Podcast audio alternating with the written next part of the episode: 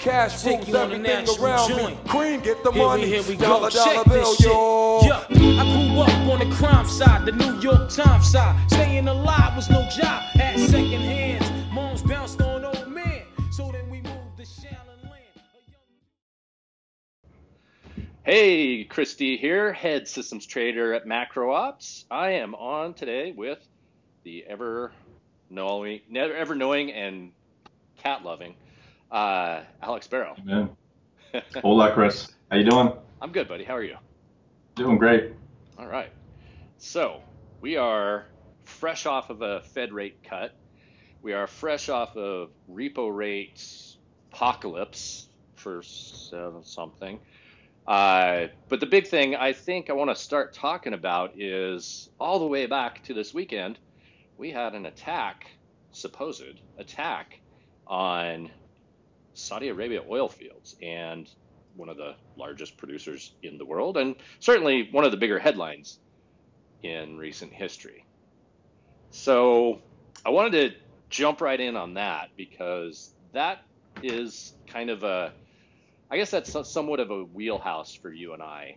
Um, you know, Macro Ops is kind of known to have that intelligence and military uh, knowledge and, and like government, I guess, diplomatic from my side, um, firsthand knowledge and experience from our past and kind of bridging that over into the finance space, into the macro space. And your recent uh, market brief covered this, and I kind of want to get into it because I think this is going to draw a lot of, this is going to like kind of answer a lot of questions that a lot of people have. The reason that we're back to basically the same price we closed on Friday for oil, um, and kind of why all that madness was just uh, a little, little hyperbole. What are your thoughts there? Yeah, so um, you and I were talking a bit about this before we hit record, but um, so I, I offered up my little tinfoil hat conspiracy theory in this week's brief. Um, I think the attack uh, on on Saudi Arabia's um, Abqaiq plant was possibly staged. Um, we everybody knows that, that Saudi Arabia is you know, trying to push the Aramco IPO, and that's coming up. Um, they want higher oil prices. The kingdom's desperately in need of cash, um, and and so the oil market hasn't really been been working in their favor.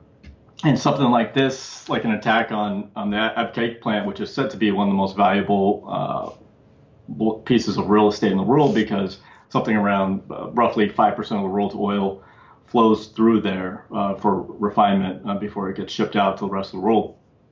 Um, you know, so uh, an attack on that plant would lift, kind of bring the geopolitical risk premium back into the oil market, um, and that's the idea. And then it, then it kind of serves another purpose, which is, I mean, if anybody's been following the proxy war in Yemen between Saudi Arabia and Iran, uh, two countries which have been at each other's throats for a while now, um, that has kind of created uh, very strange bedfellows between uh, Saudi Arabia and Israel which were longtime enemies until recently, in the last two years, basically.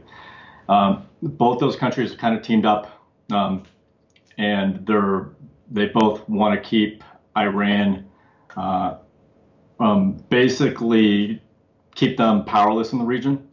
So they love the, the, the sanctions that have been you know put on them by the U.S. That's really uh, killing their economy. They would love to see regime change, which which both have been pushing uh, the kind of the U- U.S. political machinery to do for a while now. Um, and so, with that, like I think Trump's recent firing of, of Bolton, Mr. Mustache, um, you know, who was a, a, an extreme Iran hawk, um, I think that kind of scared them a little bit, and so it could have pushed them to do something like this. Now, this is just a total, you know, theory. It's not based in in any in, in any fact whatsoever. It's just, you know, I've spent a lot of time working covering that space. Uh, and so something like this would not be out of the ordinary. It's actually, you know, kind of the, the MO for that region. Uh, and so um, that's just my idea. You know, I mean, there's, you know, it's, uh, the, the U.S. Has, has come out and, and said that Iran was behind the attacks. Um, Saudi Arabia, I think, came out today with, you know, claiming evidence that it was at least Iranian armed uh, Houthi rebels that, that flew the drones into into the plant. Um, you know, but I mean, all that stuff is just, you know, I mean, if, if, if you believe what they say, then then maybe it's true, and, and maybe it is true. Um, but I think you can't totally dismiss my little tinfoil uh, hat theory. Yeah, no, I uh, I would agree, and I, at least I would agree that there are options for what we have, what we don't see. Certainly, I mean, if you believe that what we're actually getting in information is what we're getting, and it's the truth, and it's uh, it's being delivered on time, and it's unbiased, and all that. Obviously, that um, you know, uh, you know, hats off to you for uh, just being that optimistic, and um, you know, being right. the sort of person who uh, is is going to take your preferred news feed as gospel.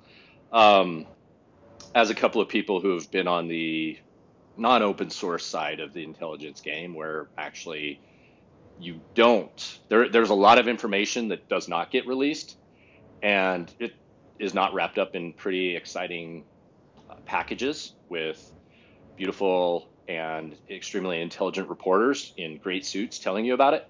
Uh, it's kind of a dry report usually, and maybe if you're lucky, some grainy footage uh, on a like probably watching a, a night cam. You know, you're you're like night vision. Uh, at best, you're gonna that that would be the best way that you'd actually see it.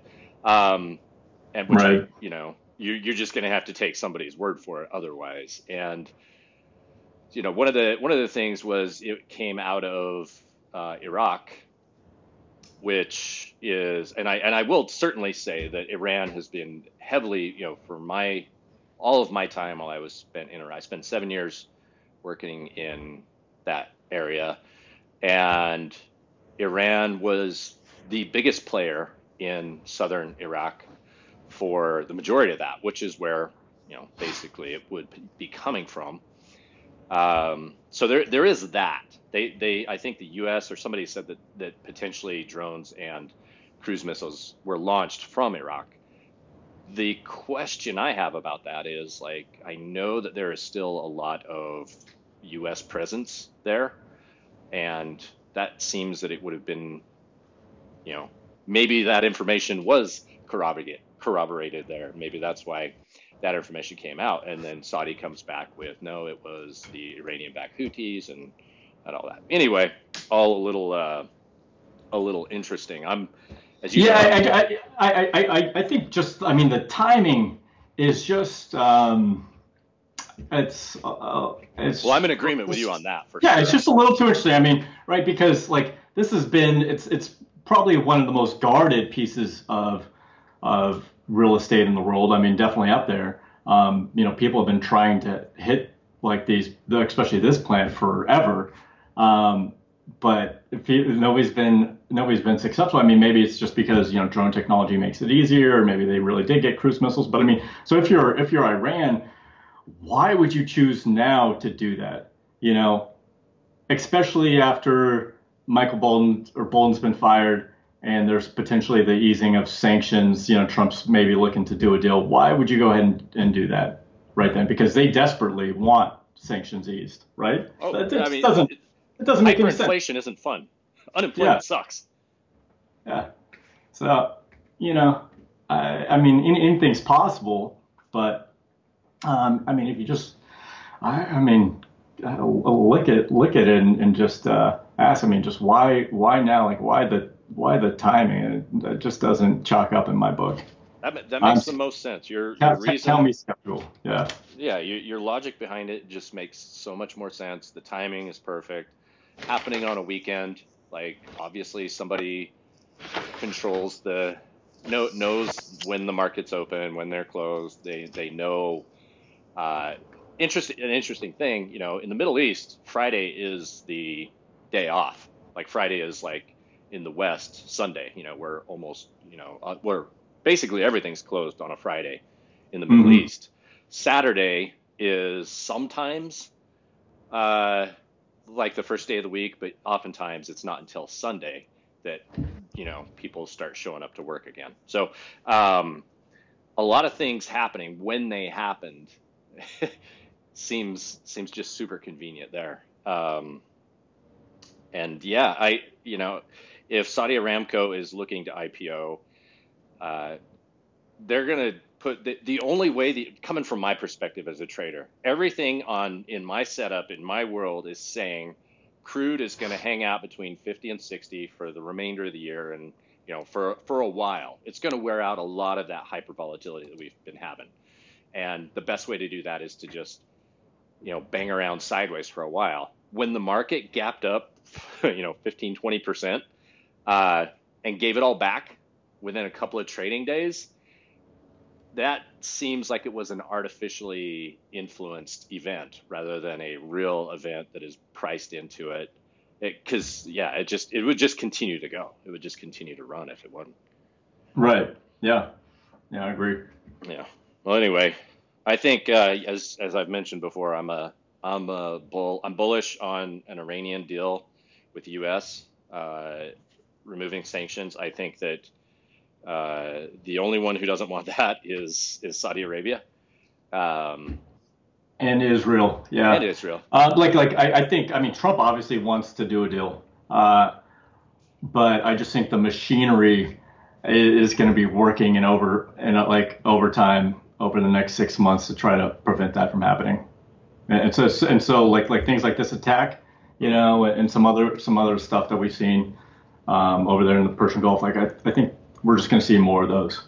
I think we should expect that, um, especially if it looks like he's like if it if it looks like he's moving to do a deal. I mean, you know, maybe this will put all that stuff on the back burner for a while, but um, yeah, I mean, as soon as he starts coming out and it looks like he's trying to make a deal with the Iranians, I, w- I would say ex- expect more of this stuff to start happening. Yeah, and MBS's a- response is, I mean, it's yeah. interesting too. He's not done anything, right? Like, mm-hmm. I, as far as I can tell, nothing has been done. Right. Yeah. No. I mean, which which was I think another really telling thing. Like their right. their response was even more muted than the U.S.'s, and it's um yeah it's just I mean the, the whole thing's strange to me. Yeah. It's very strange.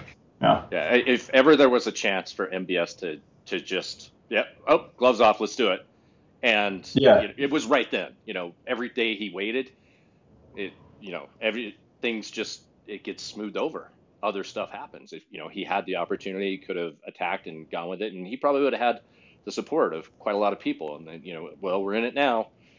Would have been more mm-hmm. of the response as opposed to like, let's wait and see, right? Um, and, or let's confirm. You know, let's keep doing the research. Yeah. Let's investigate. None no, exactly. Went, and, it's yeah. because like you know, too much es- escalation uh, it would not be good again for the for the IPO right? So right. I think it's, it's, all comes back to to money and, and the Aramco flags. IPO. Yeah. False flags, false flags. All right. So that being said, what else did we have? We had something today that everybody was screaming and yelling into Twitter about. Something happened last night that this this whole repo rate thing. And I know you're just dying to go deep on this and, and really man yeah it's you know me so well chris. I do. This is yeah i, I stayed up all night um, just reading about this. Is the most fun i've had in a while. Um, yeah so the repo rates you know i mean everybody's throwing a big um, conniption about this on on the twitters. Uh, you know like I, I, just wrote up this piece that i'm hopefully going to send out to everybody here uh, once we're done um, well, let's, but, uh, let's clarify like, what the repo rate is and and why it's relevant. Let's let's I'm sure. Yeah, yeah. So the the repo rate, um, it's extremely esoteric, abstruse corner of our financial plumbing system. Um, and so, and, and, and uh, like, I just want to clarify, like, I'm no expert on this. And so everything that I know is just from talking uh, to people who who are and and reading uh, you know work from from people who are. So uh, it's it's essentially and just to give like a really oversimplified um, uh, kind of example of, of, what the repo market is. It's just a market where those who have cash can provide short-term loans to those who need like quick liquidity in exchange for safe collaterals, like such as treasuries. Um, so an example of this would be um, broker dealers who are, are rich in securities. They hold tons of you know mortgage-backed securities, treasuries, you know whatever, um, but they need uh, you know short-term cash loans uh, to fund their day-to-day operations. Um, you know that's just one example, right? And so the rate at which this money is lent in the repo market is is tied to the Fed funds rate.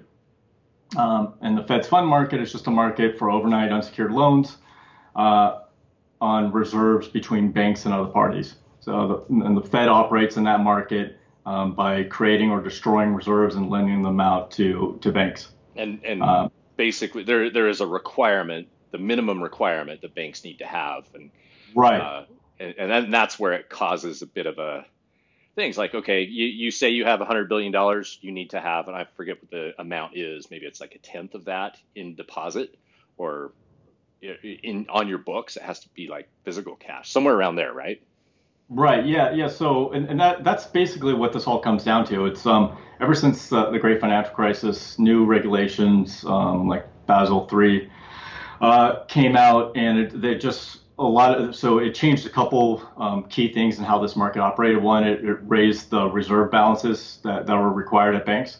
Um, so basically, banks just had to have more reserves um, on you know on their on their books um, so they could lend against. Um, and then the uh, the the other big thing was is just that it it kept um, the the banks from like being active active more actively like trading in the reserves in this whole entire system um, which is, I guess, a direct result of the first. And so, uh, what this has kind of led to is that because of these new requirements and stuff like that, um, you have less reserves being freely lent in the system. And so, um, every couple months, usually like end of quarter, um, when when cash needs arise at, at businesses. So like let's, let's say you're a corporation or something like that, and you you pay out like a you know a dividend every quarter, right? So you you might have like a lot of um, securities on your on your balance sheet, but you don't have a lot of cash. So you're gonna go you're you're gonna go into the repo market and you're gonna um, you're gonna borrow you're gonna borrow cash against your securities.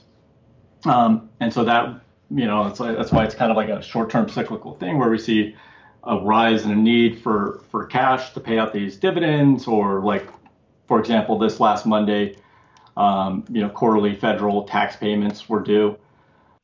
Um, and so you see these short-term pressure basically on the on this funding market, and because of these new regulations, well, there's a few things. It's these regulations, um, and and just kind of an imbalance between cash and collateral that has uh, led to this this kind of weird environment where we're in, where the, every couple months the money market comes under pressure, or the repo market comes under pressure, and then, like we saw this week, the repo rate becomes um, disconnected from the Fed funds rate, and so then everybody's freaking out uh, about it because this happened. Uh, the last time it happened was during the Great Financial Crisis, and so everybody says, well, because it happened then, and this is happening now. You know, they're geniuses and they're connecting the dots and they're like, okay, obviously, you know, 2008, another great financial crisis right around the corner.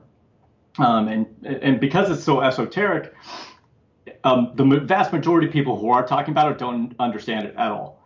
Um, and so it's really easy for them to basically run with this and turn it into turn it into a big ordeal, right? Um, I, Mark Dow had a had a good uh, put out something good on Twitter saying uh, um, something like since uh, like the majority of people don't understand central bank plumbing, so instead they fill in their information gaps with a combination of cynicism and ideology, um, and there's no shortage of people who are always shopping for doom narratives.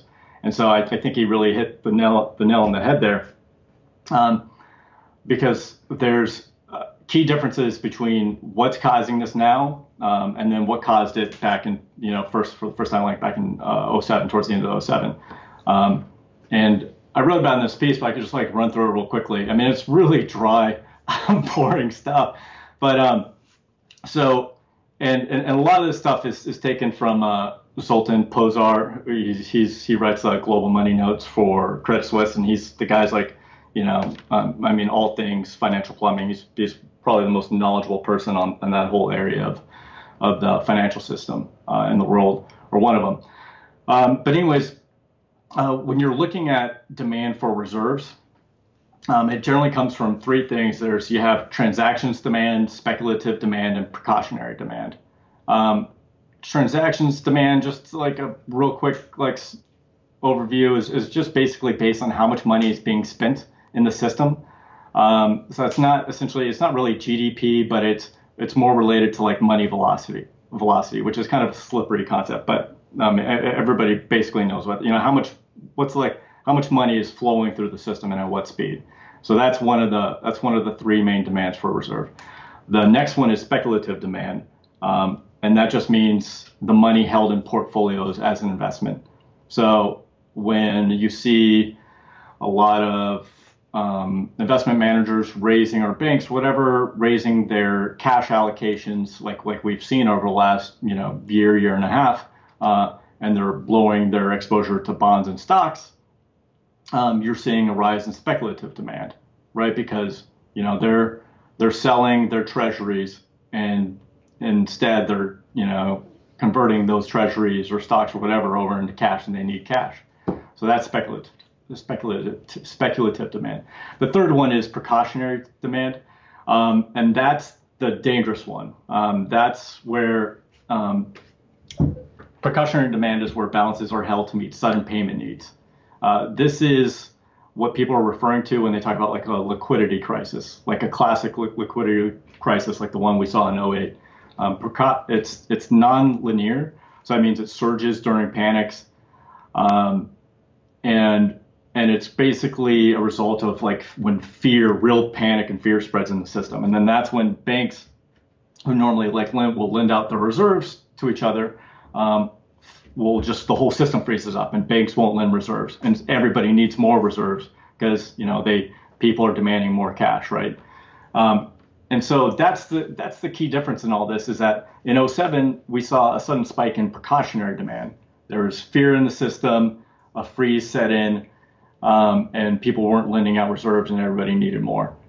And so now, this time around, there's none of that. What we're seeing is um, it's more it's it's more due to a rise in speculative demand, uh, as well as I mean you add in the, the regulatory changes that we talked about, um, and then you combine those with some su- supply side issues such as the rising fiscal deficit which is leading to greater issuance of treasuries. And then you combine that with things like an inverted yield curve and higher US dollar funding costs, um, which is kind of hurting foreign demand for treasuries.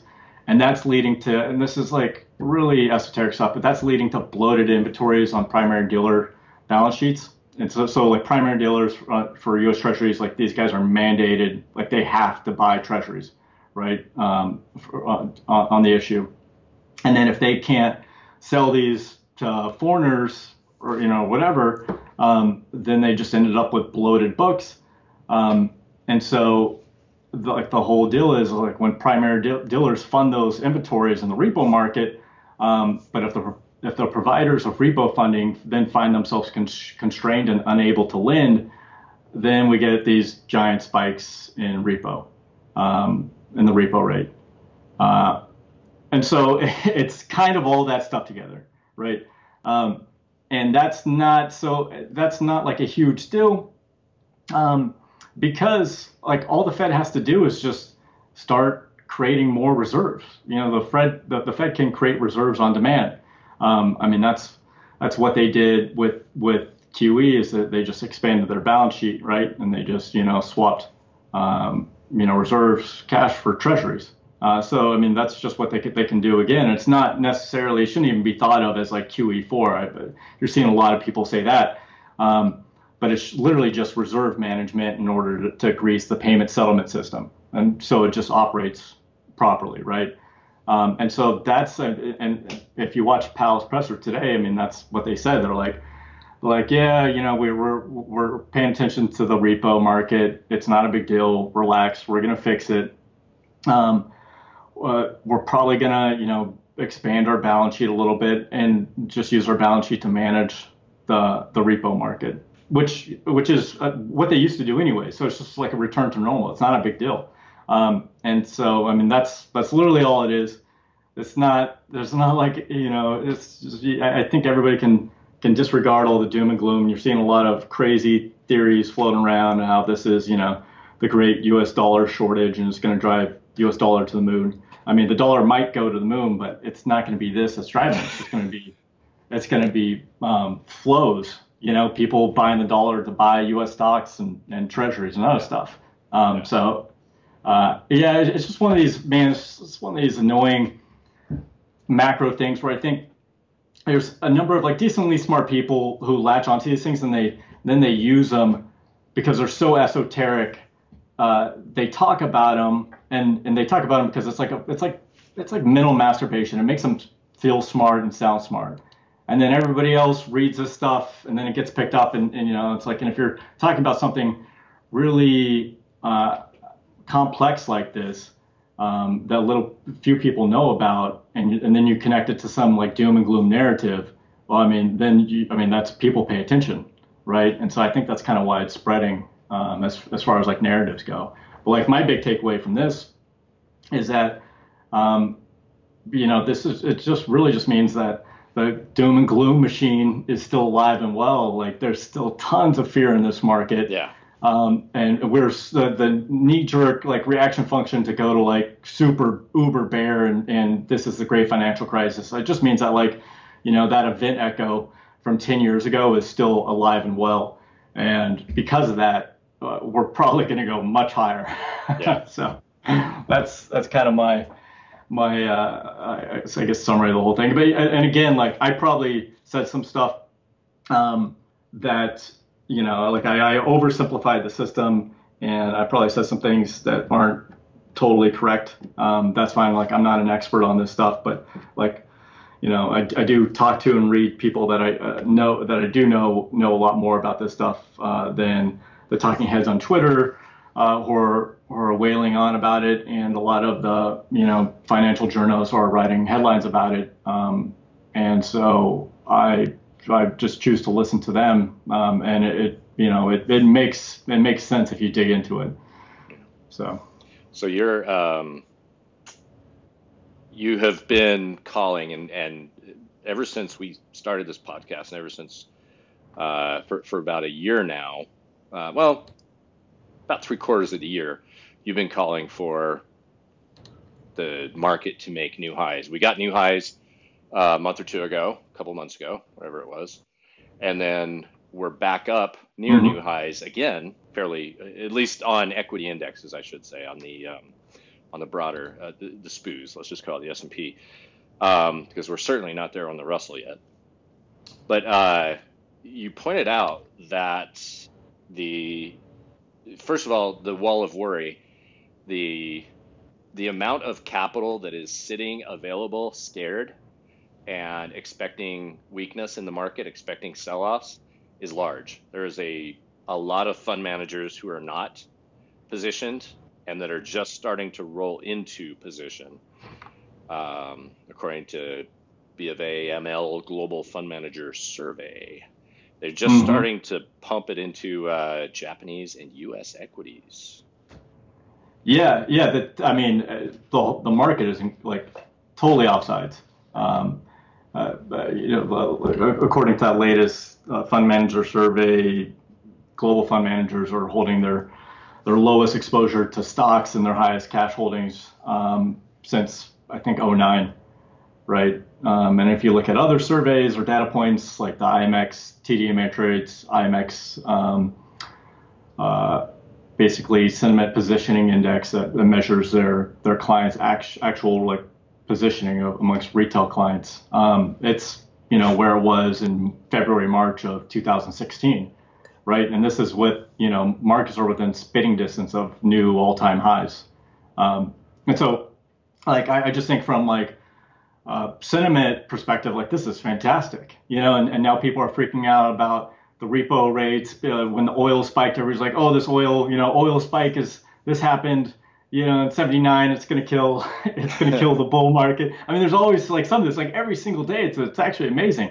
Yeah. Um, it's like the narrative like cycle is just like sped up so fast. Um, I, I don't know if it's maybe just because like social media is, is so prevalent now, but um, I mean, we're finding people are finding things to freak out about um, something new like every couple days, and which is which is I, I just think great because um, the I mean even though there's some you know all the the macro data isn't great, um, it's not it's not horrible, and then the things that that typically drive a cycle lower, like you know the inventory cycle and stuff like that, um, have been really muted just because there's this pervasive fear among people. Like, so you haven't seen this like the the standard leveraging and stuff like that that you see in the real economy and, and as well as like positioning in markets that you normally do this late, you know, 10 years into a bull market, um, because you we've never like anytime we've had pockets of euphoria,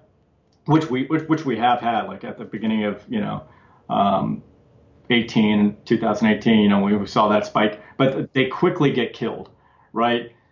And so, you know, it's like, and you you look at like the IPO market for existence for, uh, uh, and it's like, you know, we have WeWork and and Uber, and you know, and they're all, um, you know, I mean, everybody's just so bearish, and the narrative is just so negative um, that it's it's hard to build up the type of excess uh, that's that's almost required to like create an extended bear market and a recession. I mean, it doesn't mean that we we can't get one, but it just just means that it's less likely. And so that's why I mean, you just look at everything. I'm just like in positioning. You know, I, I wrote about. Um, I mean, we, we just saw like a major a major breadth thrust in the market uh, this week. I mean, over the last two weeks, I've had a number of my indicators like trigger major like long-term buy signals. Uh, and so, you know, I mean, what's what's going to I don't know what's going to bring this market down, but um, it's definitely not euphoric sentiment positioning. We're not seeing that yet. So. And a pile of cash.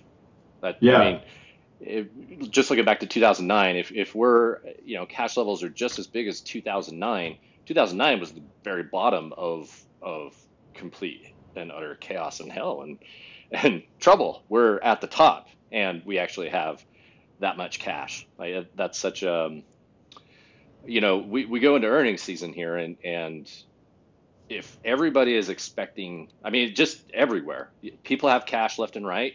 We have this bearish sentiment and we're going into Q4 earnings report, or well, uh, Q3 earnings report coming up. Like that's the catalyst. I mean, that, that we have got another couple of weeks and, you know, we're going to start reporting here the last uh, kind of the first week or the last week of September, we got a couple of earnings come in, and then it's fire. It's October. It's just earnings coming in. Everybody's already. I mean, everything has already been pre.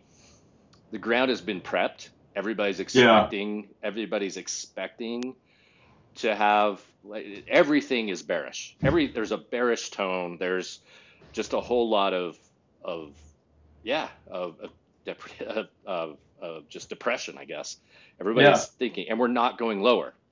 Like right. No, and, and it's and you just look at like consistent estimates for earnings going into Q3. I mean, we're doing the same thing that we did uh, the last two quarters, where expectations have been driven down so low that we've created, you know, just an easy bar to clear. Um, I mean, I'm looking at them right now. It's like uh, Q3 consensus analyst expectations are for earnings growth of negative 2.2%, um, and meager revenue growth of 3.7%. So um, I, it's like it's it's there's just no way that that on a whole that management um, at these companies aren't going to find a way to, to, even if even if things are bad that they're not going to find a way to juice juice their books to be able to you know jump over those hurdles. Yeah. So um, I think everything's primed and set for for a big run higher. Uh, I, I, don't like how much global fund managers are move have been moving into the U.S. Uh, over the last few months. Um, but as long as the dollar keeps holding up, which you know it's still just chopping in a sideways range, it doesn't you know has big daily moves, but it ends up going nowhere. Um, it's it's going to be hard for EM and or you know or wherever Europe to basically take over leadership. Yeah, last week I thought, uh, I mean, it looked like for me that was that was a major bottom pattern on the euro last week. Mhm. Um, and you know, yeah, it may take a few weeks for it to play out, but it's like with with that strong of a bottom signal coming in from a technical side, you would expect to see follow through, and it's not. It's not there. So um, I, the Yeah, dollar, I was really I was really surprised by that. Yeah, It's well, just been it's just been total. I mean, yeah. I mean, look at the dollar, man. It's it's been like just big daily moves, but literally has gone nowhere over two weeks. yeah. I, Just I mean, up down, up down, up down, up down. The only thing I can say about the dollar is if you if you go back, you know, if if you take a really, you know, long look back at this thing, it, it is in a nice uptrend. You know, it bottomed in Oh yeah, yeah. It bottomed in 18, and Mhm. what is it's just one of those stealth bull markets that is, I mean, at the end of if you look at the end of the month, you're probably up a, you know, maybe 10 cents, five cents, but it's up.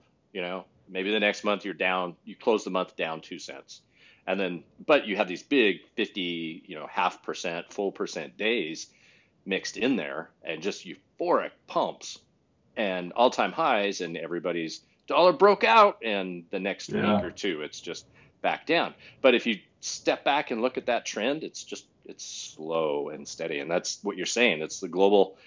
Uh, it, you know, people need to buy U.S. equities, and, and I think we talked about this originally back in December, January, where all the money is leaving is going to be leaving the world to come in and buy, even though it's expensive to buy the dollar, they're going to have to own dollars to own equities to own to get access to the U.S. market, and it's just Yeah, it's kind of it's kind of one of those things. It's just like it, it just has to happen this way.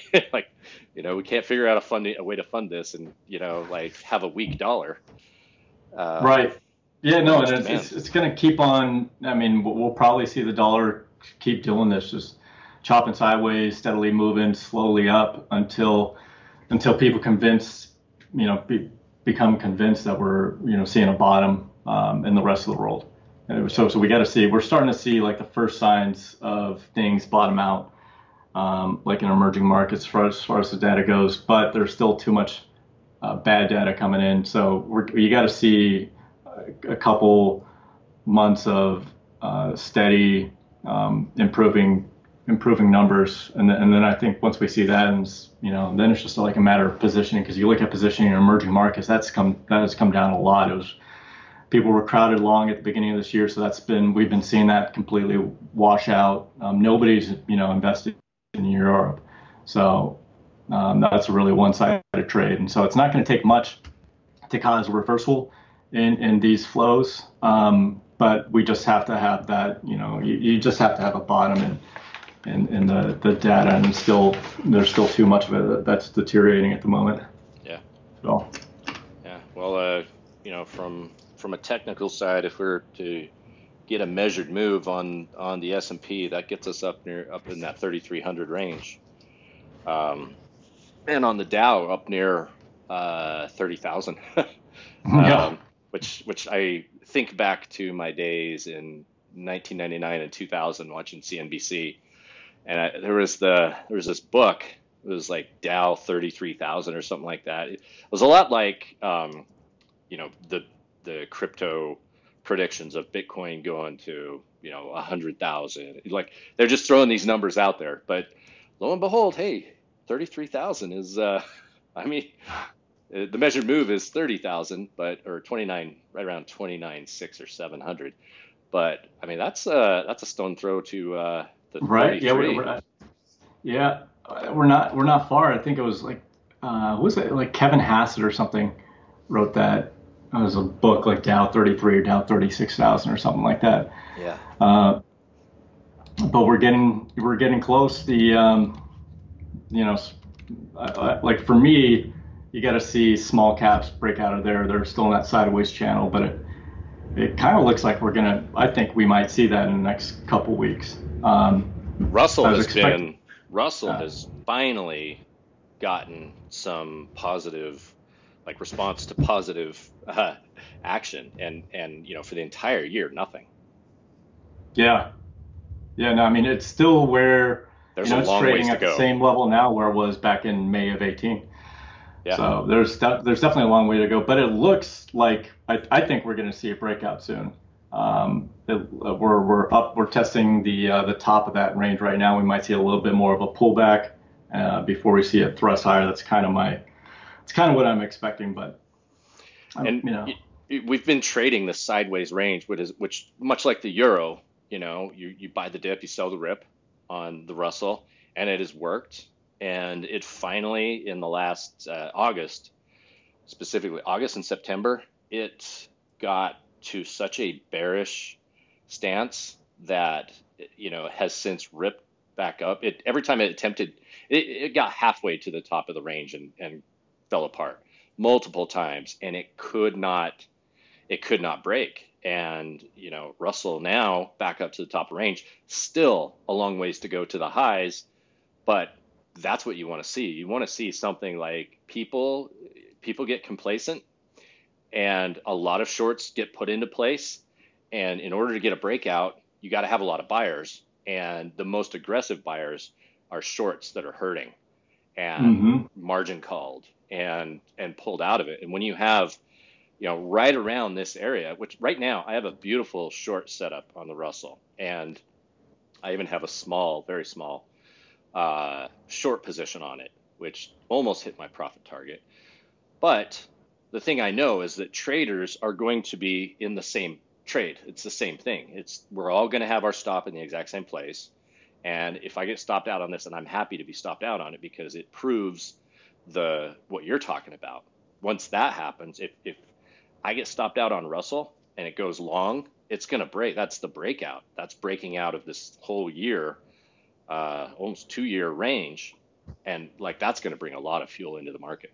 Everybody's been Yeah. watching. This has been the Bears' case that you know Russell just can't seem to do anything. So you know until Russell does something, we can't get long. And well, Right. It's right there. It's coiled. Yeah, yeah, yeah. I, I- think that's that's going to be the uh, the thing that lights the fire for the next leg up because you know once once the Russell starts running, then you know what's the bear case? Then they're going to be uh, forced to totally reposition. Yeah. Um, so yeah, I'm watching. I'm watching that. I'm I'm hoping we see that in the next few weeks. Well, and and last week there did seem to be a big reposition of everything for at least a day or two. Uh, momentum died, and uh, value was back, and and uh, you know there was a lot of a lot of basically when bonds fell apart um, the last couple of weeks, that big sell-off we had um, rather quickly. Everything really just got re. Uh, is that your? Uh, are you doing some shaving there? Oh, you you can hear that? Yeah, I was raising my desk. Oh, Got, got tired of sitting. yeah, I hear you. I could have said something else, but I went with a razor. That's good. Yeah. um, but yeah, we got uh, you know th- there's a lot that's that happened this past week, two weeks ago. Like this got you know we we've been talking about it since early spring, late winter. We are talking about big macro moves are happening, and it was just a slow, steady ramp up. If we would have had this much news and volatility this week, six months ago, you know, in in like March, like the world would have the world would be like it- this this would have been the biggest week in the markets um, that we've had. And and we're talking you know the Saudi launch we've talked the bond just got crushed uh, after rallying like just Mhm. huge repositioning of positions and portfolios right there. That was obvious. There's some major repositioning was happening last week. Yeah, I, I, I think I think in the next like month or so, we're going to hear about some major fund blowups, just because of the the, the size of some of these moves, yeah. Um, and and how crowded positioning was in a lot of these assets that saw these big moves. Yeah. So I, I think that's that's definitely part of it. Um, I think we're going to be hearing about a lot of people who, who got uh, who got totally had to totally liquidate everything. So yeah It's yeah, it's definitely interesting. But yeah, it's been it's just been a crazy. It's been a crazy kind of environment. Where, I mean, it's just like nonstop. Um, like especially with just like the news cycle, yeah right? So, uh, I mean, I, I, think you're almost better off just tuning most of that stuff out and just playing playing the price and seeing where people are positioned, man. Because I don't know how you keep up with the whole thing. That's as far as the, the, flow of it, yeah. That's how yeah. I do it. I, I, I, just try to try to find a, a, little piece of real estate that I can become an expert on, and, and only that, and try to try to limit my thoughts and and taking positions on stuff that I just don't have enough expertise, and just have my little area of knowledge that I'm really good at, and let people like you have uh, knowledge on something you're really good at, and then people like Tyler have knowledge stuff that he's really good at, and Bean, and Darren, and Byron or Byron, sorry. yeah, yeah. All right, so we got a few questions, and if you're up for some of these, I imagine you are. Now that you're. Oh, wait, wait, wait, wait, wait. Let's do. Um, we haven't done FOMC yet, have we? Did we, did we do FOMC? Wait. Sorry. Did Jerry did Jerry do something today? Was that? Was that yeah, I, I, think uh, yeah, I think uh, Mr. J did. He held a little talk or something. That's um, right. Yeah, we could just I, I, just run through it real quick and just give like my quick overview for those of you who didn't watch the presser. Um, but anyways, it's what what we were expecting. They did a slightly hawkish cut, so they cut rates by 25 25 basis points. Um, I, there was an I think three dissent or so, uh, kind of high on the, the dissents amongst the F- FOMC. Um, but anyways, like the the gist of it was uh, was that you know they see the U.S. economy as doing relatively well, uh, the rest of the world not so much, um, and so there are a lot of risks globally, but you know labor markets are tight, um, so that's really good. Uh, wages are improving, um, and the the big thing was that they're going to be extremely data dependent. So they're they're leaving the the window open. They don't want to um, basically commit to any like further cuts, um, but they're not saying they're going to start you know raising rates either. So it's just giving them flexibility going into the end of the year. Um, they're going to be watching the data, and if they see data, the data start to deteriorate significantly here in the U.S., then they're going to go um, jump into cuts because they they they think it's pointless to basically wait um, wait till things get really bad before you do a lot of cuts. Uh, so I mean, all that's good. That's good stuff. Um, what else? Let's see in my notes. Uh, oh yeah, they, they, said they don't ever expect to use negative rates. Um, so I, am sure that's going to hurt a lot of people's narratives because you've had a lot of permanent bears saying that negative rates are coming here. Um, they, you know, they've obviously seen what's gone on in, in Japan and Europe, and, and they realize that negative rates um, might actually do more harm than good, which is about right. Uh, they stress the need for more fiscal spending to take over, basically, kind of what Draghi and the ECB were saying. Um, uh, yeah, I, I, already talked about the repo markets. They said they're going to fix them, not a big deal. And that is kind of the big summary, nothing real surprising. The presser was actually one of his one of his better pressers. Um, he didn't, you know, make any big verbal slip ups. Uh, the market, where the market finished on the day, basically unchanged. Yeah. Uh, so. It was the thing about it was it it did come back from it did come back from a decent down day. Yeah. Uh, it, you know, it did spend a good portion of the day down, which is in price action. That should we we so so it's Wednesday Tuesday so uh, Friday put in a, a nice sell signal on the S and P of course as you're going into a long weekend and then of course you know Saudi Arabia Middle East stuff and bulls have defend yeah bulls have defended in in just spectacular fashion like it is such a obvious sell setup up there and bulls have fought back boom, boom, boom, into a day like today where Powell comes in and does the rate cut, and Trump tweets at him as expected, and the market just kind of is like, no, no, that was, we we thought it was going to be a little bit worse than it was. It's actually better than it was. And here, you know, one thing I always think about when I'm looking at these markets is the individual investor trader, me. You know, I represent like me and people like me represent four or five percent of the total market's volume. What happened is institutions got rid of like this is clearly in from what I'm seeing, this is clearly the institution saying, "Got it. We know what to do now. We understand what's going to happen." And it feels like a lot of indecision was taken out of the market today by that. Very calm, yeah. very you know, very. As far as the Fed goes, I think everybody the the question answered. We talked about this a little bit on the, like the presidential, you know, market or how the you know once the president's figured out, markets tend to like step up and take off. It became clear it, this is you know that the Fed we know what the Fed's going to be doing now. It was they said what they're going to do and they did it. They said what they're going to do. They did it. They said what they're going to do and they did it. This is clear. I think that the positioning is this is it. All right, let's start. Uh, you know, they're not they're not just going to hit the buy signal and you know put a trillion to work, but you know they're they're definitely positioning to get long. And I think a lot of that cash that you've been talking about, I think that's gonna that's gonna start coming in here.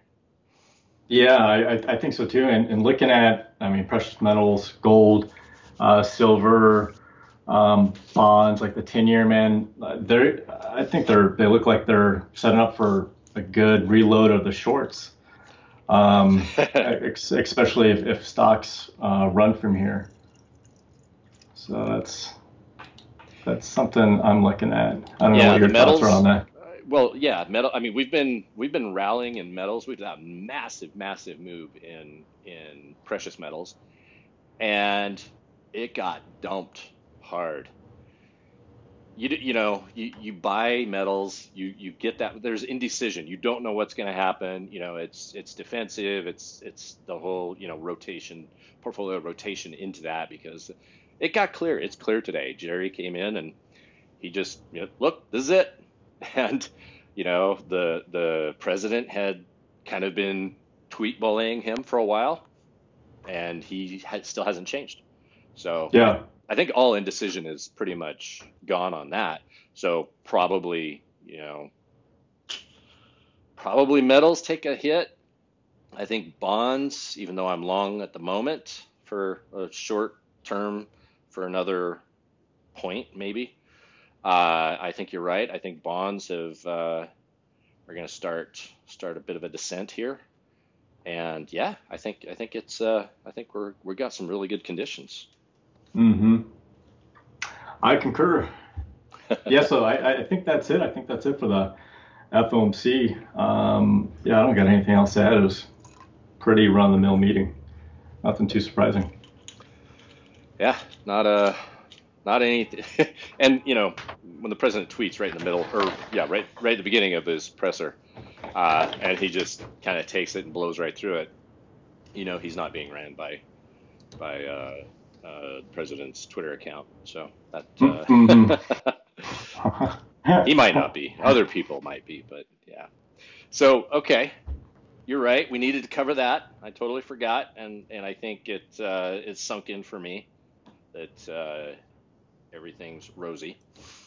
Um, so let's look at, let, let me kind of go through these things.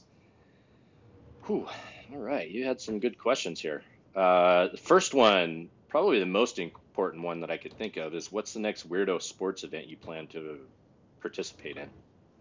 Oh, that's a good one.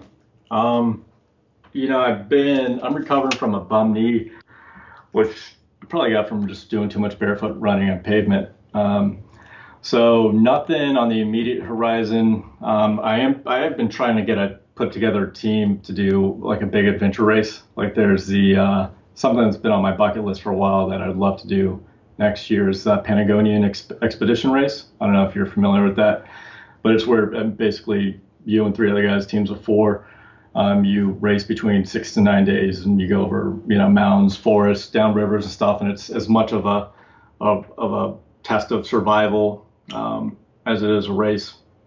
But it's it's pretty grueling apparently. So that's that's the big one. I've got I've got one other taker, and so I'm looking for two other people to form a team. Um, with land nav skills. Yeah, yeah, yeah. Preferably with land nav skills. Prerequisite, always there. um, but yeah, that's not GPS land yeah, land nav. No, nope, nope. Like, know to look nope, at your stars just, and yeah, shooting an azimuth with a compass. Yes. The basics. Uh, so yeah, that's that's the big one. I, have kind of put off doing ultras. Um, because my my big thing that I was training for was to do 100 miles. But um, you know, I just like I, I was I really wanted to do it, and then I found out that they have 200 milers now and 220 milers. And I'm like, what's the point? Like, what's the point of doing a 100 miler if they have 200 milers? Like, I don't ever want to do a 200 miler. That's just stupid. You know, like that's that's ridiculous. 200 miles is crazy. 100 miles is crazy, but it's doable. But I'm like, I don't want to do it if if if I'm only doing you know less than half of what some other people are doing, right? like you know, and it's just like uh, no, I will I will never go run 200 miles. You know, I've done I've done 50 mile plus races, and that's that's painful enough. 100 mile I, I could have I could have topped it out once or twice, but 200 miles there's no way. So I've um, and my and my knees just aren't aren't holding up like they used to. Uh, the I think the time uh, humping in the Marine Corps is finally catching up. So uh, probably probably done with that stuff for a while. So yeah, now I'm just looking more at at uh, adventure races and, and might get back into kind of some shorter term like sprint triathlons again. Yeah, that's uh, so on these on this adventure race. So you're on. Is it just like pack it in, pack it out, and and go from point A to point B, or do you have support teams that have like kayaks at locations and horses and bicycles, or is it just? Yeah, it, it's it's it's totally different. So it really just depends uh, from race to race. This the Patagonia expedition race is uh, you you pack it in, so you're you're carrying a lot of gear uh, the entire time. Um, some of them they'll have like staged areas and stuff like that, but like most of them, like the real like the real adventure races, you pack uh, almost all your stuff in.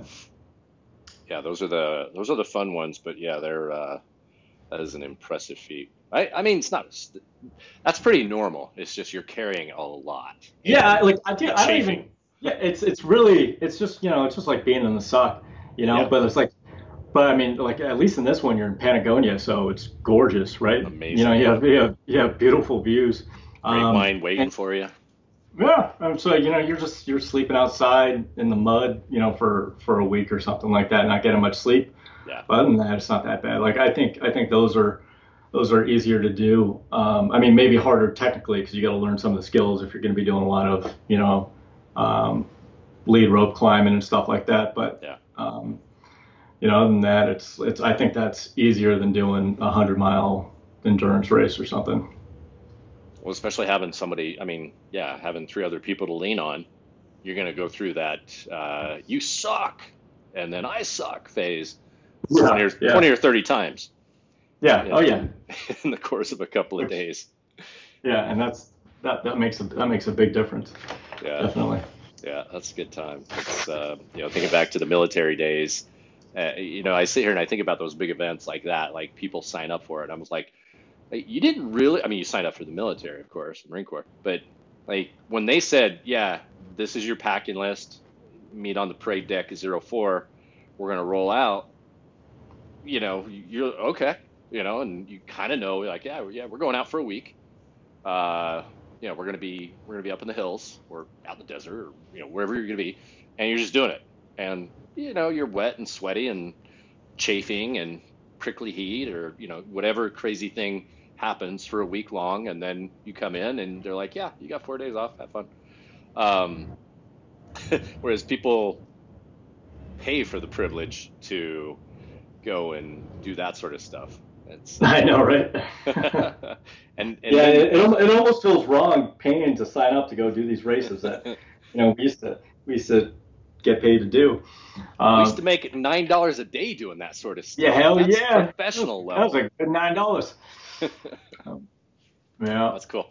Well, Jeff was the the owner of such question, and he's also invited you or anybody to a cross country ski event, 42 kilometers in oh. Engadin, Engadin, Engadin. I don't know. I think I believe he's in. I believe he's Prussia.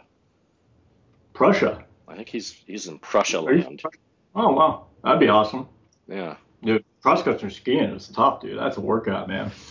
That's a lot of fun. It's, it's it's a lot of fun when it's flat, when or yeah. downhill. It's that like oh, yeah. gotta go up these things now. That's that's where uh-huh. it's a lot more fun. Yeah.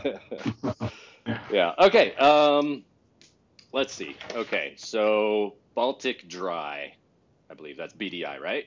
Mhm. Okay.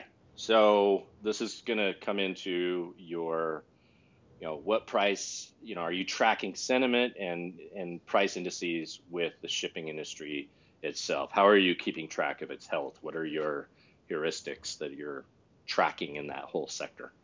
Oh, for the shipping industry? Uh, yeah, so like for me, I, I look at uh, you look at the overall order book, um, you know, for the market, or you know, what's the order book look out look for, you know, going out a couple years? Are, are companies ordering more more ships? I mean, it's, it's pretty basic, right? You just you want to see, you know, what's how much supply is going to be on the market. So it's, it's just a supply demand equation. So you look at the order book, you look at, you know.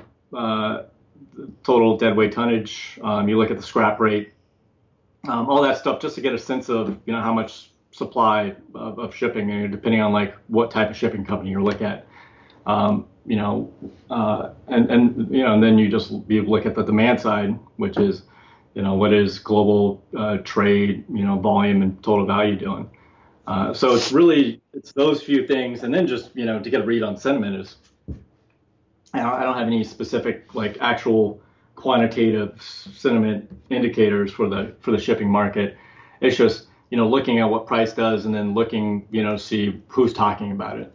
Um, and and that's one of the reasons why I'm so bullish on on shippers right now, just from from a behavioral standpoint, is that you know you have a lot of these shipping companies that are up 50, 70 plus percent um, oh, since the start of the year, but still nobody's talking about them because uh, it's just a, a, completely forgotten sector.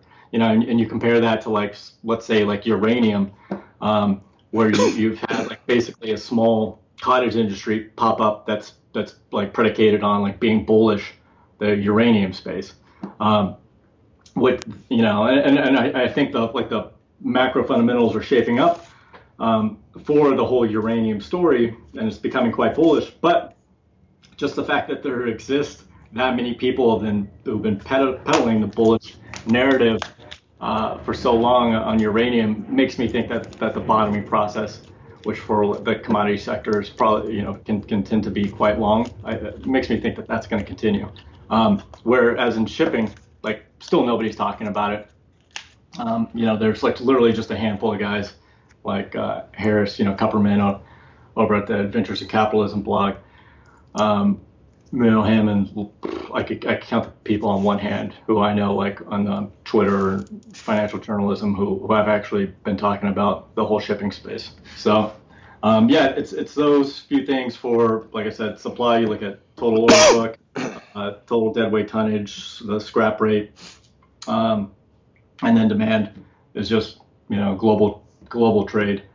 Um, and so you know you, you kind of try to triangulate all that stuff and you get a sense of you know where you know how's the market offsides on this where things likely to go versus what's priced in um, you know and so like maybe demand doesn't pick up that much because china you know doesn't inject any liquidity any credit into their system over the next year and so growth remains really slow which is which is possible um, and so you don't see demand grow that much. But then you still have things like IMO 2020, where you have a lot of these, uh, you know, these companies are having to bring their ships in to put in the scrubbers and stuff, and that takes time. And so a lot of these shipyards now are backlogged um, with with ships, and that means you're taking supply off the market.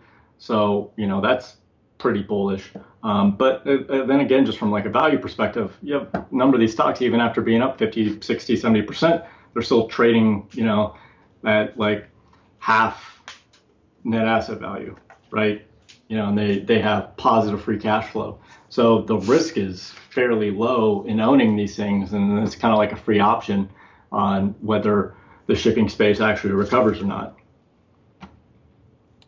So that's that's that's basically the uh, the uh, what I look at for for shippers.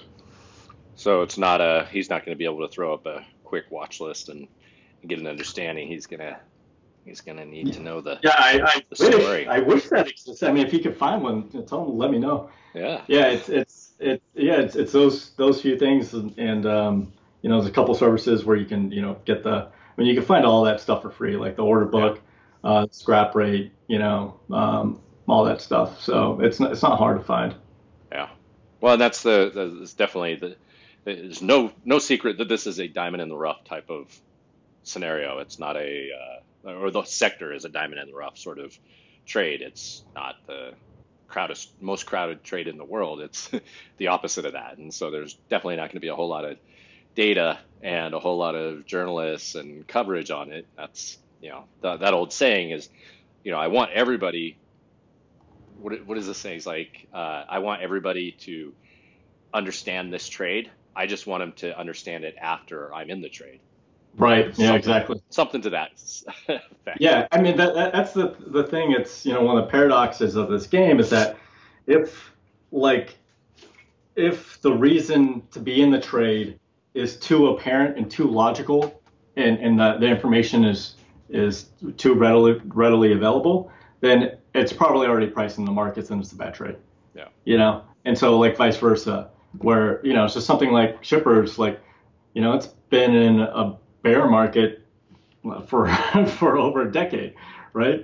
So uh, people have just given up. Um, people have given up on the space. You know, people have forgotten about it. It's been and, and it's like shipping is like notoriously it, it's out of all the it's the worst performing industry uh, out of all out of all industries. I mean, it's just notorious for destroying capital. So it's not something you want to buy and hold for 20 years. Um, it's a, in an extra deep cyclical play.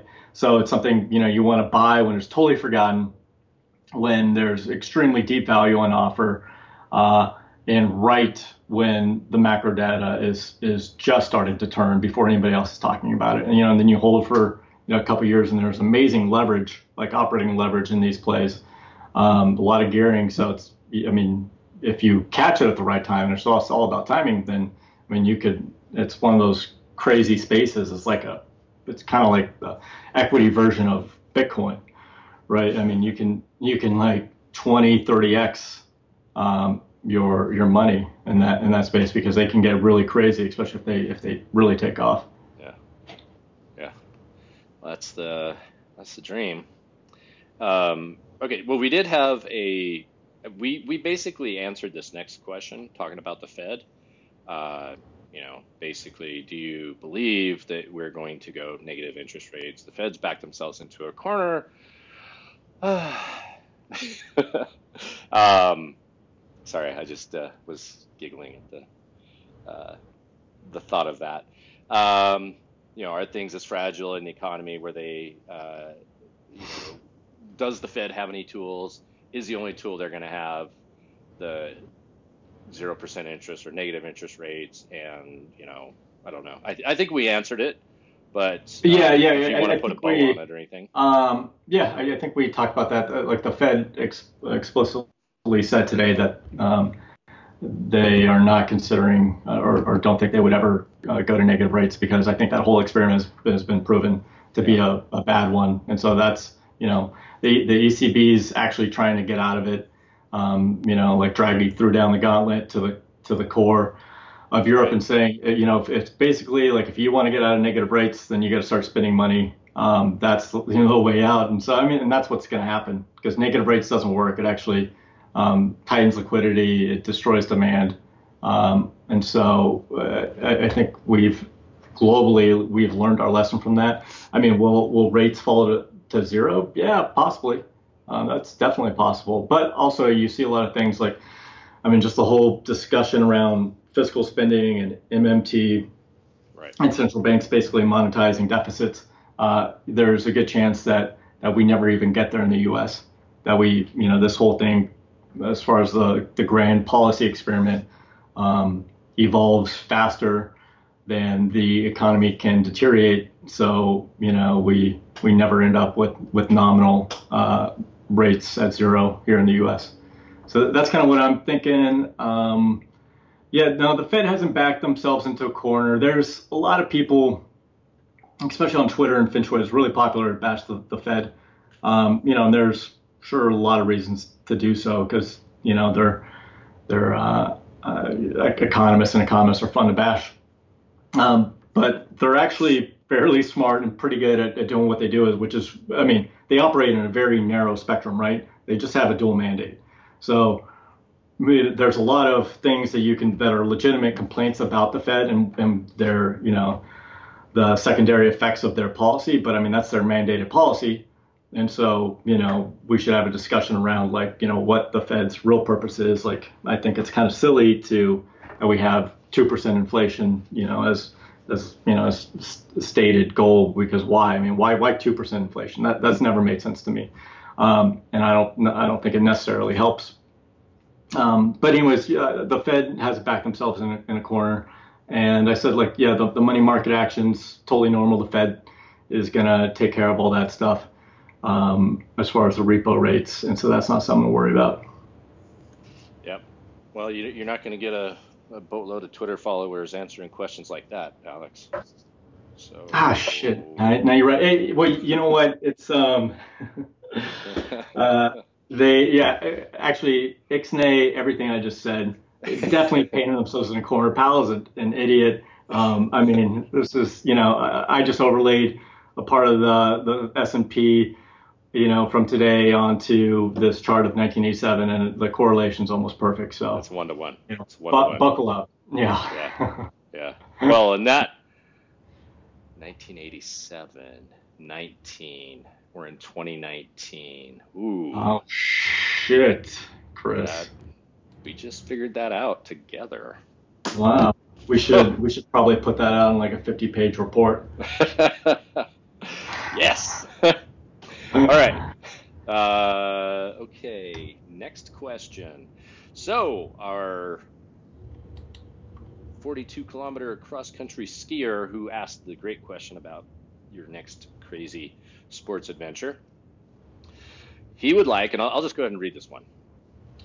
Would you describe your macro lens, mainly for the sake of cutting through the noise, which pillars should be focused on uh, for him uh, to try to build out his own framework, i.e., short-term business cycle, monetary policy, fiscal sentiment, etc. I know you have That's a fairly you, you have a fairly simple way to do it. I mean, you you've, you explained it before, but I'll I'll leave it there. I'll let you run. Yeah. Yeah, that's that's um, that's actually a good good question. That's something I've actually been thinking a lot about. Um, so, man, I think I think macro can be an extremely dangerous game because it's it's very broad and it's so easy to kind of um, get lost in the weeds. Uh, so, and, and I've noticed this, like, and, and, I'm I'm guilty of it. I definitely, you know, and I see it in others. Um, is that the the allure of macro to a lot of people is just a narrative. I mean, humans we're all wired um, to to love stories, and I mean that's how we kind of relate to each other and relate to the world and understand it. And and then and you know it's also a part of you know status seeking and stuff like that to show off our our intelligence or to deceive um, uh, others of our intelligence and even of ourselves. I, I, think it was like Robert Trivers. Was it Trivers? The uh, I think that's his name, the evolutionary biologist. But he wrote this great intro to uh, was it Richard Dawkins, The Selfish Gene, where he, he kind of talked about that that idea. Um, so, anyways, like we love to tell stories, and which is why I mean this whole um, repo rate narrative is, is kind of a perfect example of that. Is that people we're all talking about this repo rate thing, and you have macro traders on Twitter who are you know been talking about it for months and how important it is, and then connecting it to the rising dollar, and it makes them sound really smart. Um, but, and I could be wrong, but I just don't think that that has much impact at all on, on markets or even especially that they're trading. You know, so um, like what's the what's the point of it? Because it's it's real easy to you know it's a complex game. So the kind of the way I've been thinking about it, the whole macro game, is that like we're all um, like it's like we're, we're we're sailors. Like we're all we're all sailors, like ancient sailors and you know, for us, and like the most important thing is the weather, right? Well, the weather's extreme. It's impossible. It's a complex system, right? So you can't predict it far out. You know, you can kind of get a feel for how things are going to be, you know, the next day, you know, or two days out. Um, and really seasoned, experienced sailors, especially in the past before technology, um, they they developed like over literally centuries these these really effective heuristics, you know, of like kind of just getting like a gut feel, and there are very like simple things, you know, if like you know dawn is red or something like that, then there's a great chance of of a of a storm. Um, and and so it's just it's a very simple way to like navigate you know and then they were just really good at at doing the technical work of sailing right? They could manage you know their boat you know and and you know i'm not it's been a long time since i've since i've sailed so actually i don't know all the terminology. But anyways that's kind of the way i think about it so it's like when I think about macro um, i think first the most important part is to start with a really solid technical framework um, you know and just like trade management position sizing uh, risk management. That's the most important part. And then on top of that is just learning to read the tape, because like everything you need to know is in the tape. Uh, the the market is smarter than you are. It's smarter than everybody collectively. Um, sometimes it gets stupid, you know. So then you gotta, on top of knowing t- technicals, you gotta get really good at, at reading sentiment. Um, you know, playing the player like, like that's like key. So you gotta see where you know where the narrative's going how people people are positioned and then compare that to, to the tape. As far as news, you could totally almost entirely cancel it out. I think the news is a total waste of time. Um, people would be much better off if they weren't exposed to any news flow. If you're going to read the news, uh, like I do, then read it. You know, just skim the headlines and just to see what people are talking about. That's really that's useful for like understanding how people are thinking, what the dominant narratives are, how people are positioned, right? And so and you're using that in conjunction with the technicals to see how price is reacting. You know, if people are becoming like extremely bullish and the, the narrative's dominant, but you see price going the other way, well then then you know something's up, right? Because the market isn't confirming the dominant consensus. Um, and then on top of that, as far as like, you know, like the broader macro sphere is is developing, I would say, models for each asset class like if you're talking about like just generally, um, I think it's good to have and and simple. Keeping it simple is is important um, because there's so many data points that you you're just gonna it's going to lead to indecision or all these conflicting signals.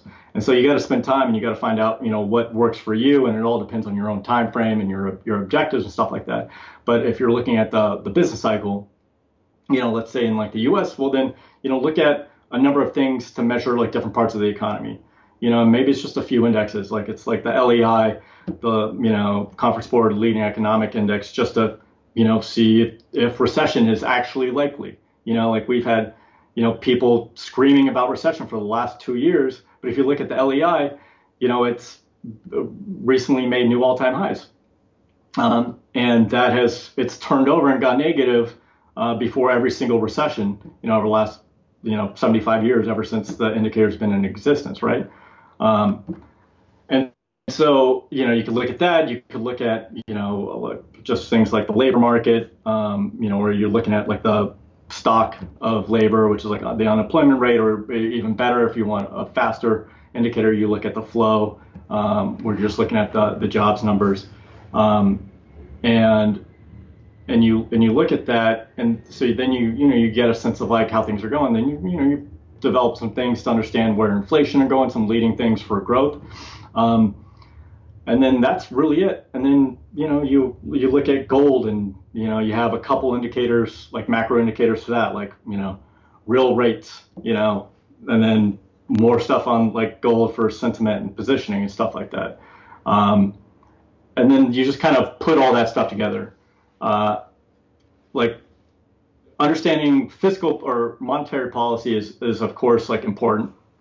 So paying attention to what the game masters are doing, um, you know, the the the people, the heads of the central banks, and stuff like that. But that's also, you know, that's a pretty slow moving thing. Um, and it, it's like with macro, there's, I think the great advantage of macro is like understanding a few key things about how the economy really works um, that differ from the mainstream beliefs about uh, how the economy works.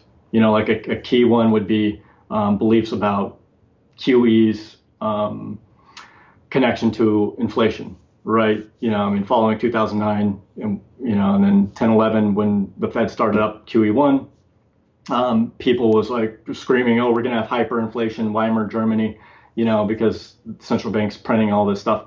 But I mean, that's obviously not what happened.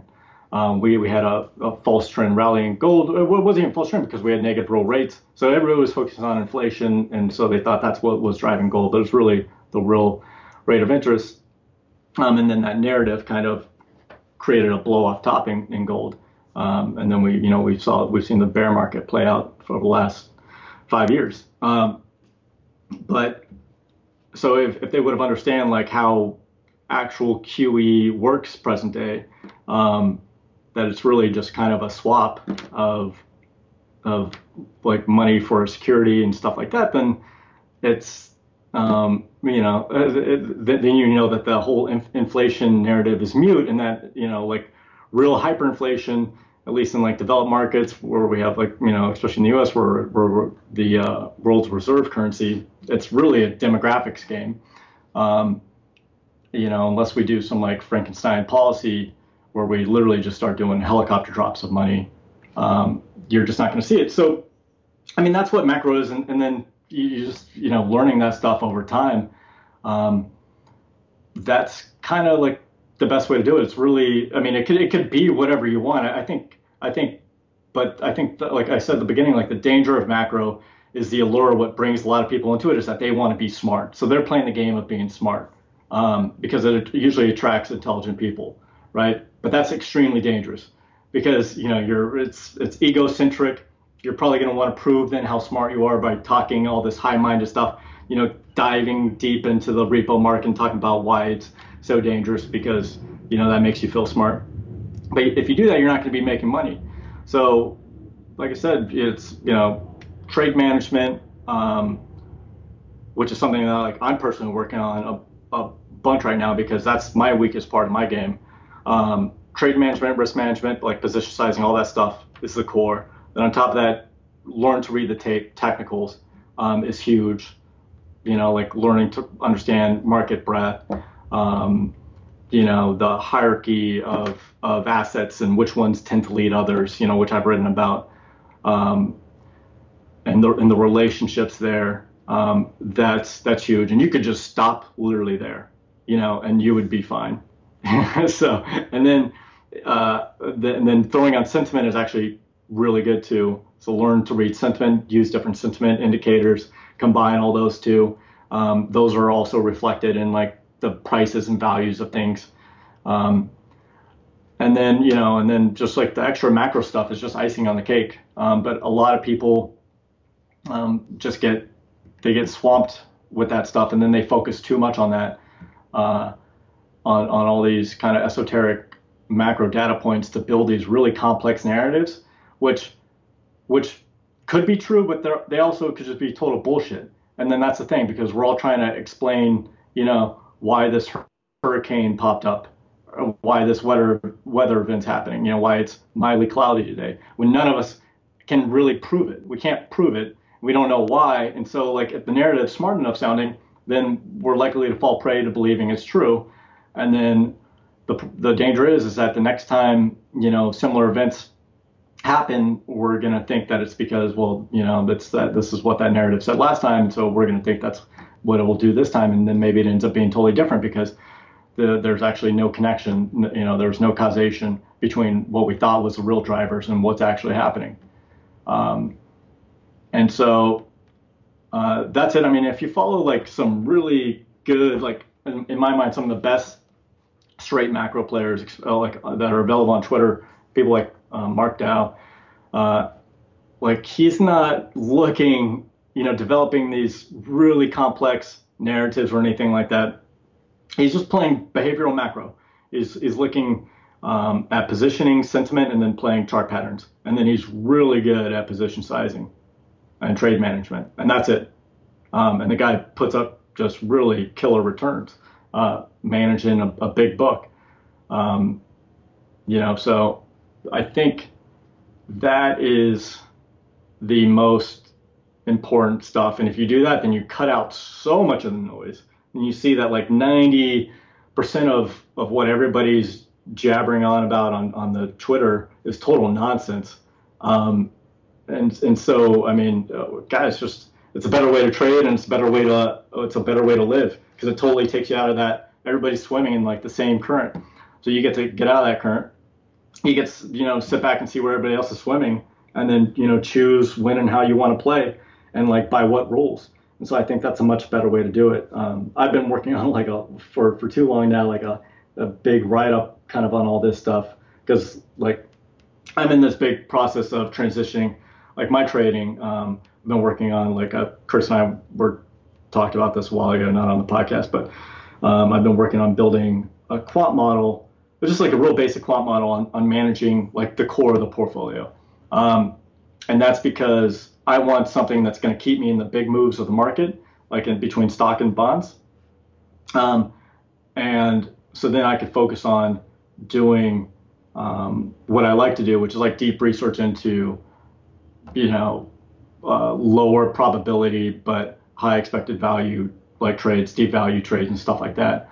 Um, and and so uh, that does a number of things. Is that it's going to keep me in the market, hopefully on the right side of the market for the most time.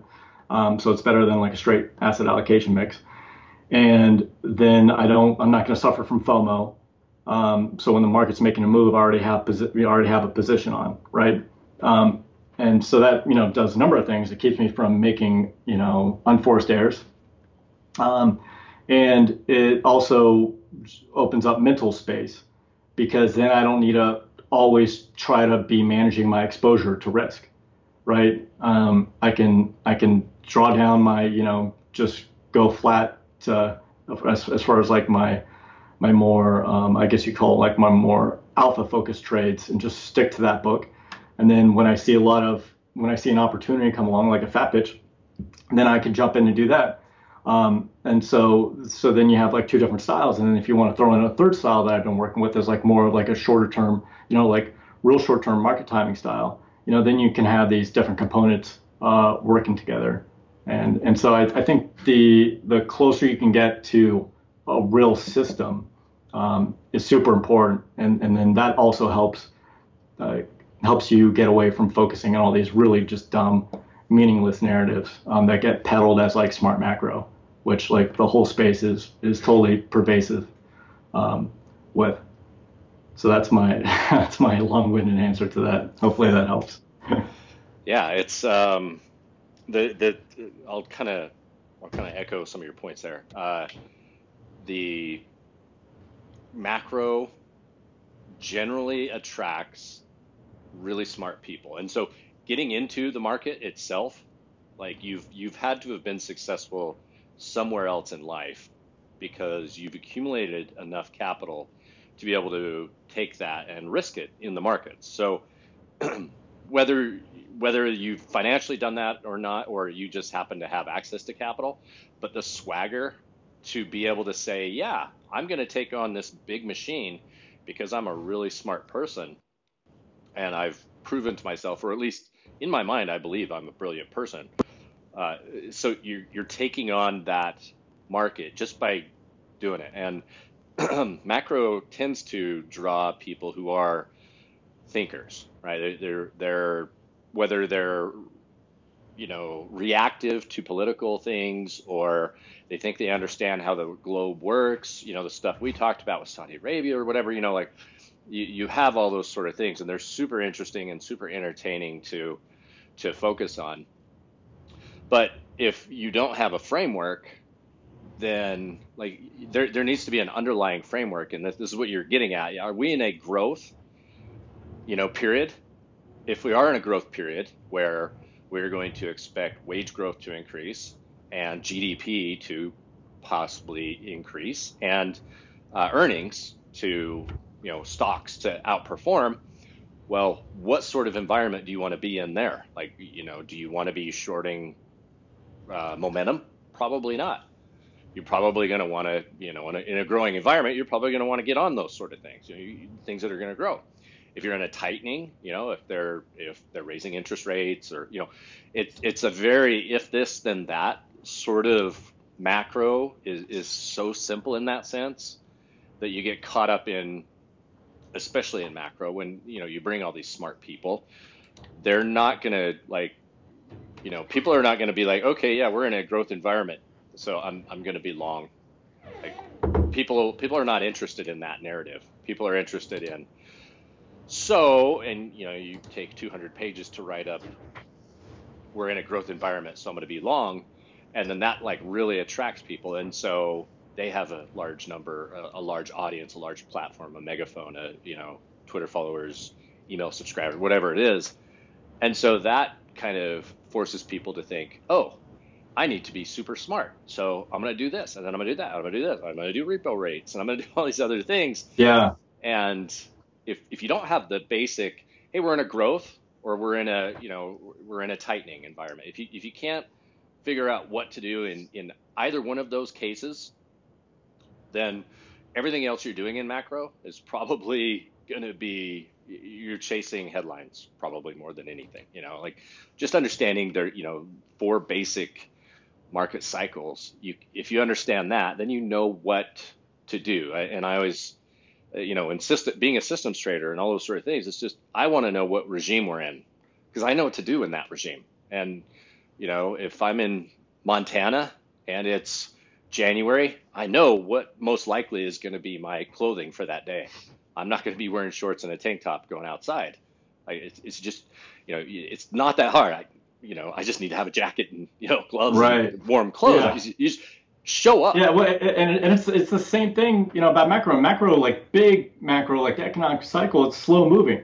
Yeah. Right. And so, I mean, you could literally look at like one or two macro indicators and be like, okay, does this thing signaling that we're, you know, that there's a high probability of a recession in the next, you know, six to twelve months. Right. You know, if if yes, then you know maybe I'm not buying the dip as aggressively, you know, on the next sell-off. Right. Um, if not, then you know maybe maybe I am putting more money to work.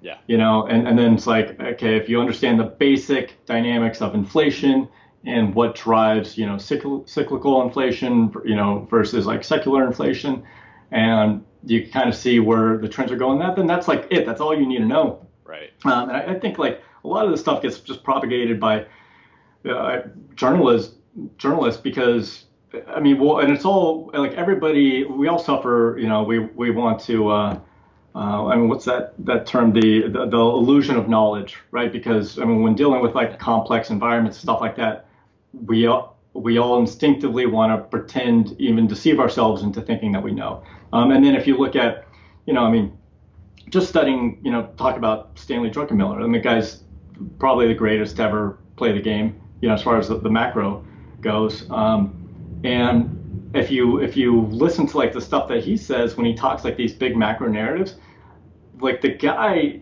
his like macro knowledge base isn't actually that deep. Like, and he gets a lot of crap wrong. Like he was, you know, arguing that you know QE was going to cause inflation and stuff like that. And you, you see him like come out and like he'll say some crazy shit uh, that like even like you know like most like people are more knowledgeable about like the financial plumbing and be like, no, that's just it's just definitely not true. That's totally wrong. But I mean, still, he's the greatest, and it's not because of of like his like esoteric or complex like macro knowledge. He's the greatest because the guy is better than anybody at um, at but like tr- at trading, at, literally just trading, at, at position sizing, um, reading sentiment, you know, and like knowing when to go for the jugular and like and, and cutting losses. Like so, it's just trading. Like he's just a really good trader. He's really good at reading sentiment, and he's really good at managing trades and that's why he's the best. And it's the same with with uh, Soros. Like Soros's like macro knowledge base was was better, um, but even him, it was just like the reason why he was so great is because he was like one of the best at strong opinions weakly held. Yeah. Right. And so I mean that's why when you see these. Uh, these guys, you know, it's it's so prominent on like Twitter where they go on and they just um, like they have this like rally cry around this certain really complex like you know I call it vision macro where it's this like complex narrative they're peddling and and they you know just talk about it for, for months and months and months and months and like even if the market's not going in their favor and it's like you know why like why are you even taking part in that I mean like we know why because they're you know they're suffering under the illusion of knowledge um, and, they, and they're and they're signaling they're, it's a status signaling. They want people to think that they're smart, and they want to think they're smart themselves. Um, but again, it's like you're trying to predict what the weather's going to be like a month out. Yeah, I mean, good luck. So Right. you're, uh, it's just. You have uh, a calendar for that. That that that's like your best predictive tool. Like, hey, it's Yeah. winter time. Like, I've I've Right. got ninety percent of the work done here. Like, you know, we're in a growth phase.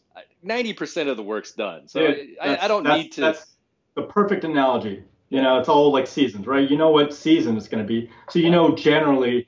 You know, I mean, if a bear market, you you know generally if you know if a recession, then like what's going to happen. You know, if we're in uh, you know a non-growth phase or a strong growth phase, so it's like you're just reading the seasons. But then like outside of that, or can you have like you know crazy weather, like hot weather during the winter? Of course you can. You know, can you have cold days in summer? Yeah. So it's the same thing in the markets. You know Yep. and uh, it's it's just that that's it Yeah, just because you have a cold day in the middle of July doesn't mean that you called the the bottom and and winter's here. Like you you still have a lot of really good things, and and I think probably what we're getting at there is if if you if you can manage the big thing, then the the real problem is not trying to call the exact turning point. Right, that's Yeah. the, the calling the top, calling the bottom, getting it right, being the person who's famous for calling the top, you know, in a market or the bottom or whatever. Like that, that's that's um, probably one of the least important parts of of trading, but probably the most uh, attempted. yeah well and, and and most of those guys are just you know the the lucky monkey that that typed shakespeare right? Yeah. like that that's all it is. And and so it's like you very rarely have those guys do well in the the um, the next cycle right? Because they're still trying to play the same game. I mean you look at i don't i don't typically like to name names but like kyle bass is a perfect example. Seems like a great nice guy. But um uh, it's it's like he comes up with these grand narratives because you know he he nailed the housing crisis and he made a ton of money and he raised a bunch of money you know after that on the back of that. And so and he's keep on playing that game because I think maybe he's a little diluted with his own ability to forecast. Um, but also you know maybe he's just he's not even playing the trading game. Maybe he's playing the the asset uh, management game which is has a lot more to do when you get at that scale has a lot more to do with your ability um, to sell you know, than it does with your ability to actually trade and make money. Right. Um, and so, you know, I mean, yeah, that's that's that's what I think about that. All right, so this thing about repo rates. I'm just kidding. yeah.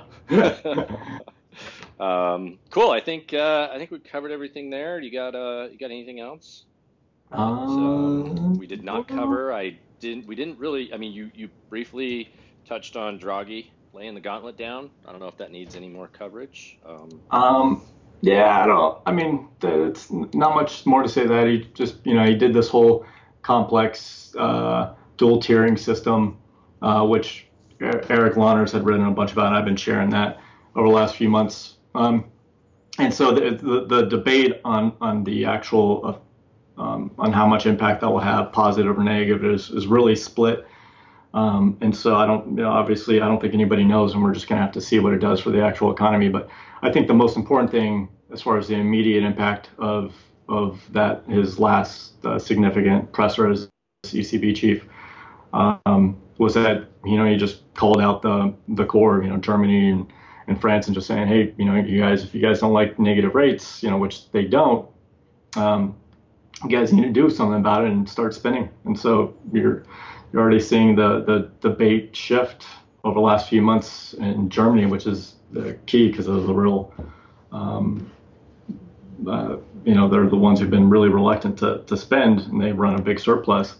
Um, is that you know and now they're talking about running like a shadow budget and creating these things so they could basically get around their own rules that prevent them from spending and, and you know do some fiscal spending and, and the Dutch are uh, put, trying to put together in a big uh, it's not even that big but a 50 billion dollar investment plan but it's a start so um, I, I think it's an important narrative to watch because if you look at like just as far as the the debt cycles go you know Japan's ahead of everybody then you have Europe and then you know US is right behind Europe. So, you know, Europe tried negative rates, they failed, which is why we're probably not going to try it here in the U.S. But um, maybe they're the first ones to really dive into. Uh, well, I mean, they're the first ones to try um, dual rate tiering, uh, which is going to be interesting, and then see if they really start pumping the, the fiscal spending loosen up the uh, the purse strings. Very good. Very good. Any uh, political thoughts? Um, no, man, I haven't been following U.S. politics that that closely, honestly. Um, don't matter. Yeah, I, I just like uh, I, I'm I'm a little bummed that the DNC kneecapped Tulsi Gabbard. Um, Yeah. I don't know if that's how you pronounce her name, but um, I actually liked her. I, I don't. I, I I I haven't been following that much, but from the little I, I've heard her talk, um, she seems swing reasonable. Like, yeah, she she she. Uh, and, which which is why I think they basically axed her, is because what she went after Kamala Harris, right? Yeah.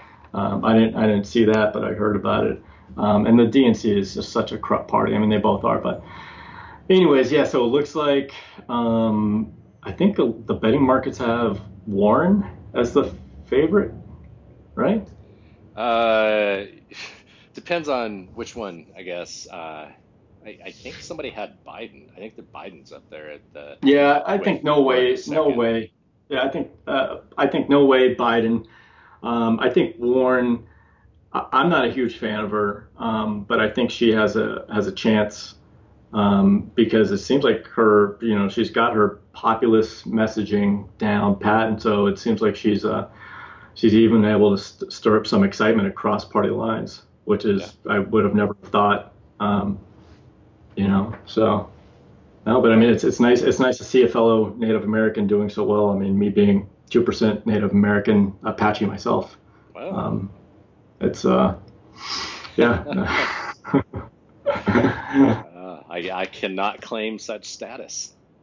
Oh, I'm I'm sorry to hear that. Yeah, no, it's um, it's it's part of uh, my part of my heritage. So. I, I I never knew I could have claimed that. You know, when I went to school or for preferential treatment, it's nice to know. Sure. Yeah. Yeah. Yeah. Well, I mean, you should be in Congress, obviously. No, I should be. Yeah. You don't even need a law degree. Just do it. I mean, that sounds do it. perfect. Yeah.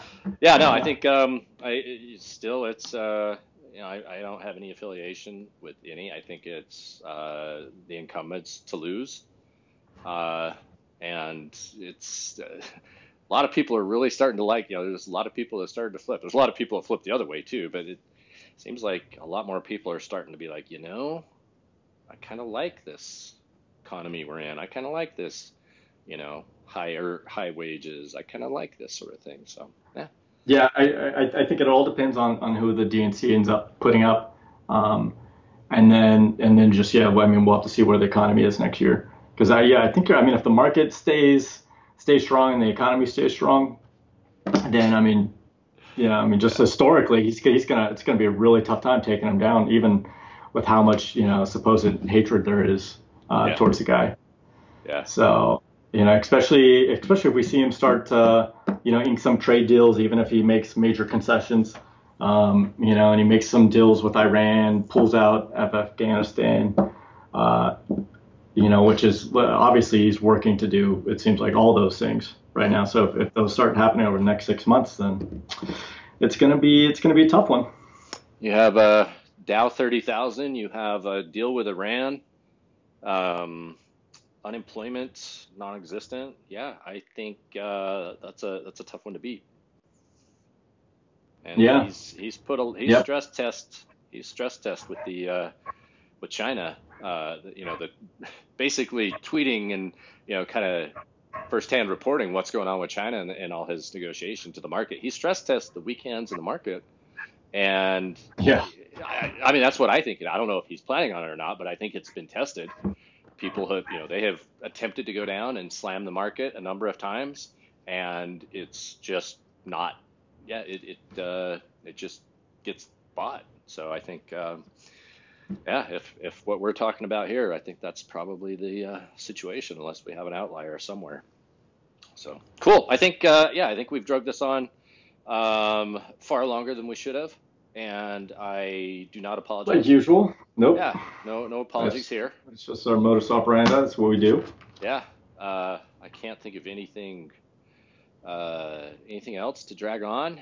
Um, we got uh, we got the call for for almost Dow thirty thousand from my end, thirty three hundred on the spoos. I think uh, Oh yeah. I think uh, I think that's about it. I, you, yeah. Go Sweet. To, go to. Alex for all your repo rate questions. Please Um, don't. at macro ops on Twitter. Alex at macro-ops.com with all your repo rate questions. Damn you, uh, Chris. Get him get him to come out and, and say dollar bearish because if you're long the euro, it really works. yeah, no, when it goes notice no, notice how quiet I've been on the forex market lately, especially the dollar. do what I can to try to drag it out of you. It's just, uh, it's just fun. Um, you can get me Chris at Chris D Macro on Twitter and Chris at macro-ops.com. Any other questions? Hit us up. Hit us on Twitter. It's probably the best place to do it. And I think that's it. Cool. That's all I got. Good chat.